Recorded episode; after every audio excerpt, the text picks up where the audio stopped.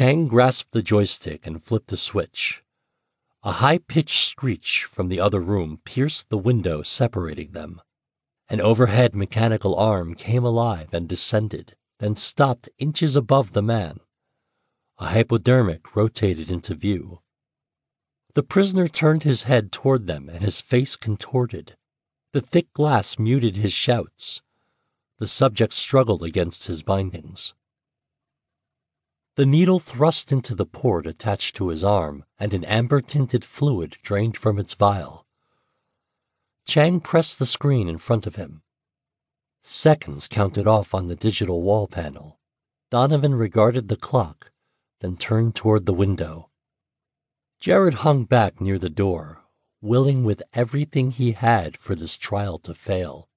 Donovan and his research team would never leave this room alive, and the latest threat from his father will have been averted. If the trial was successful, would he be able to stop his father from using it, or discovering that Eve had a hand in creating it? Seconds swelled into an eternity. The digital numbers on the wall rose with indifference to the suffocating tension in the room, while Donovan's pungent sweat overwhelmed the airtight space.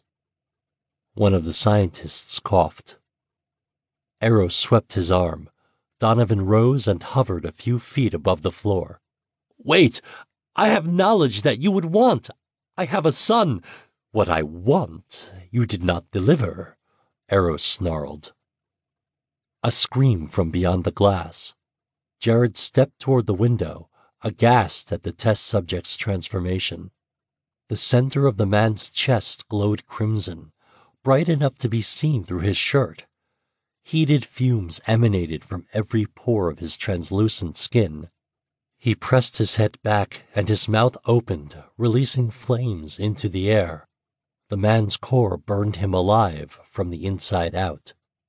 Eros's hand dropped. Donovan crumpled to the floor, sputtering. "Delivered as promised, sire." Jared focused on his father's reflection in the glass. A smile parted Eros's lips as he stared at the test subject's body engulfed in a brilliant blaze. The room filled with smoke. An alarm sounded. Overhead sprinklers kicked on, and a torrential rain drenched the corpse. Eros's entertainment was cut short. The disappointment on his father's face was palatable.